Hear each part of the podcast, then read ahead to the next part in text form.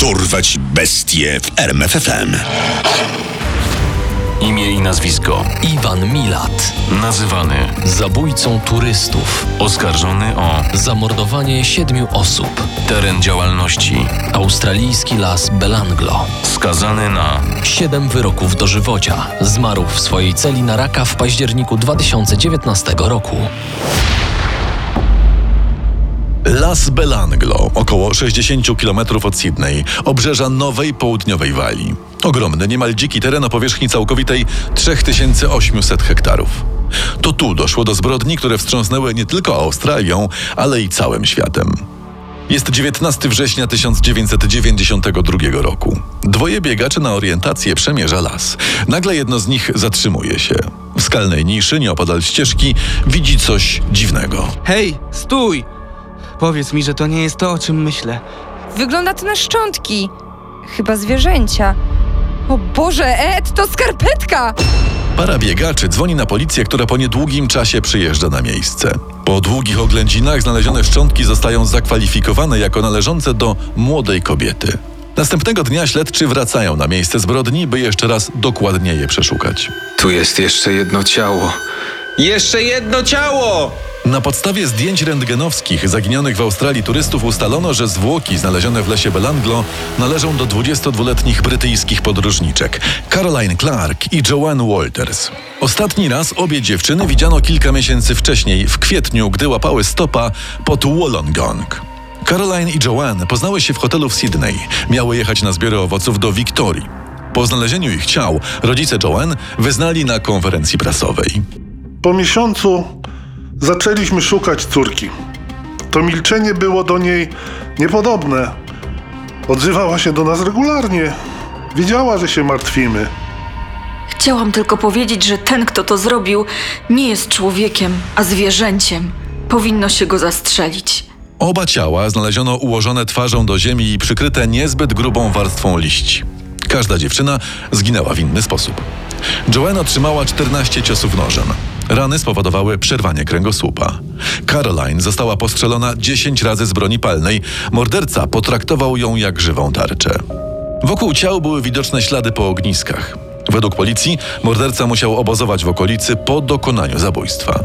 Po dokładnym przeczesaniu rozległego terenu śledczy uznali, że w lesie nie ma już żadnych innych ofiar. Mylili się. Ponad rok później w Belanglo policja odkryła zwłoki pary australijskich nastolatków Debry Everest i Jamesa Gibsona. Oboje giną w podobnych okolicznościach co Brytyjki. Raport z sekcji zwłok jest przerażający. 19-letnia Deborah Everest została zamordowana poprzez wielokrotne zadanie ciosów nożem. Analiza szkieletu wykazała pogruchotaną czaszkę. 19-letni James Gibson zmarł od ciosów nożem. Były one tak silne, że spowodowały popękanie kości. To nie koniec makabrycznych odkryć w lesie Belanglo. Niespełna miesiąc później odnaleziono ciała trojga młodych osób, tym razem z Niemiec. Ofiarami wciąż niezidentyfikowanego mordercy, którego media zdążyły już obwołać zabójcą turystów, okazali się 21-letnia Simon Schmidl, 20-letnia Ania Hapschit i 21-letni Gabor Neugebauer. Turyści pochowani zostali w płytkich grobach. Ciało Ani było pozbawione głowy. Gabora podziurawione kulami, a Simon przeszyte wielokrotnymi ciosami nożem. Mimo, że wszyscy pochodzili z Niemiec, Simon nie podróżowała z Gaborem i Anią. Była samotną autostopowiczką przemierzającą wschodnie wybrzeże Australii.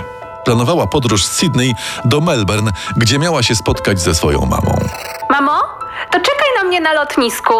Zadzwonię, jak będę wiedziała dokładnie, kiedy będę w Melbourne. Simon nie zadzwoniła już nigdy. Jej matka, z którą dziewczyna miała ruszyć na wyprawę pod namiot, zgłosiła na policję zaginięcie córki. Po sześciu tygodniach bezowocnych poszukiwań kobieta wróciła do Niemiec. Tymczasem australijska policja prowadziła gorączkowe śledztwo w sprawie seryjnego mordercy. Ponieważ ofiarami byli także zagraniczni turyści, sprawa została nagłośniona w światowych mediach. Dzięki niej na policję zadzwonił niejaki Paul Onions, Brytyjczyk. Paul składał już zeznania kilka lat wcześniej, jednakże aż do tej pory nikt nie połączył ich ze sprawą mordercy z lasu Belanglo. Usłyszałem w telewizji o szczątkach znalezionych w lesie. W 1990 zostałem napadnięty przez kierowcę, który zabrał mnie na stopa. Mówiłem wam o tym. To było dokładnie w tej okolicy. Czy może pan przylecieć do Australii? Natychmiast, na nasz koszt. Paul Onions zjawił się na komendzie tak szybko, jak to było możliwe. Odnaleziono jego zeznania sprzed kilku lat i uzupełniono. 25 stycznia 1990 roku Brytyjczyk próbował złapać stopa z Sydney do Melbourne. Był już zniechęcony, bo długo nikt się nie zatrzymywał, gdy nagle zaparkował tuż przy nim pick-up. Ej młody, daleko się wybierasz? Siadaj! Po pewnym czasie kierowca powiedział do Pola, że musi się na chwilę zatrzymać. Poczekaj, zajrzę tylko do bagażnika, żeby wyciągnąć jakieś kasety magnetofonowe. To jakąś muzykę się włączy. Onions zdziwił się, ponieważ w samochodzie znajdowało się już kilka kaset. Zauważył też, że w aucie leżała lina oraz broń. Chłopak nabrał podejrzeń i próbował niepostrzeżenie wysiąść z pick-upa. Ej, gówniarzu! A ty dokąd? Między mężczyznami wywiązała się szamotanina. W końcu Paul wyswobodził się i zaczął uciekać wzdłuż autostrady. Kierowca jednak nie odpuszczał, gonił go i raz po raz próbował oddać strzał w jego kierunku. Paul Onions miał wiele szczęścia. Udało mu się zatrzymać innego kierowcę, który odwiózł go na najbliższy posterunek policji. Panie Onions, to pieniądze na powrót do Sydney. Mamy nadzieję, że już nic złego pana nie spotka. Przepraszamy w imieniu australijskiej policji. Spisane przez funkcjonariuszy zeznania na lata trafiły do szuflady. Może gdyby potraktowano je z należytym respektem, ocalono by tym samym życie kilku osób. W końcu, dzięki świadkowi, policja wytypowała trzech mężczyzn, którzy odpowiadali rysopisowi podejrzanego. Każdy z nich posiadał także karabin tego samego typu, z którego zastrzelono część ofiar. Jednym z mężczyzn był Iwan Milat. Iwan Robert Marco Milat urodził się w 1944 roku w Guilford jako jedno z 14 dzieci imigranta z Chorwacji. Była to bardzo uboga rodzina mieszkająca w chałupie z klepiskiem.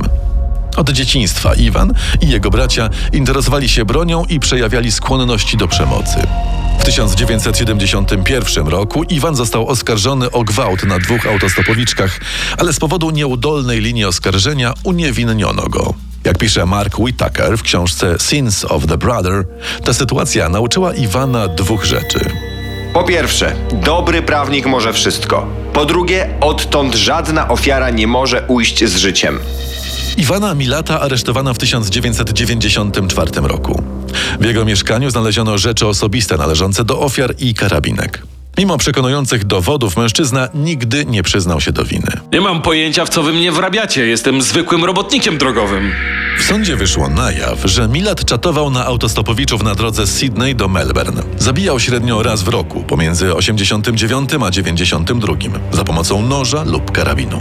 Nie był typem mordercy droczącym się z mediami. Nie zostawiał też żadnych wskazówek. Jako, że w Australii dochodzi rocznie do kilkudziesięciu tysięcy zaginięć, wyśledzenie Iwana Milata było wyjątkowo trudne. Do tego morderca porzucał ofiary w ogromnym leśnym terenie.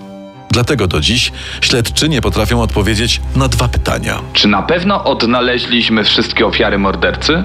I czy działał on sam? W 1996 roku Milat został skazany na siedmiokrotne dożywocie. Po jednym na każdą z ofiar. Nie przyznał się do winy nawet po wieloletniej odsiadce. W 2018 roku badania wykazały, że cierpi na raka przełyku i na raka żołądka. Zmarł 27 października 2019 roku. Los dopisał jeszcze jeden morderczy rozdział do życia Iwana Milata, a także do historii Lasu Belanglo. W listopadzie 2010 roku Matthew Milat, nastoletni siostrzeniec przebywającego w więzieniu seryjnego mordercy, złożył swojemu koledze ze szkoły, Davidowi Achterlonie, propozycję. Słuchaj, mam pomysł. Pojedziemy na piwo i jointa do Belanglo? Jasne, choćby zaraz. Po przyjeździe do lasu Matthew Millet wyciągnął topór z auta i za pomocą kilku ciosów zamordował Davida. Został skazany na 43 lata pozbawienia wolności. Poznaj sekrety największych zbrodniarzy świata. Dorwać bestie w RMFFM. Nie mam pojęcia, w co wy mnie wrabiacie. Jestem zwykłym robotnikiem drogowym.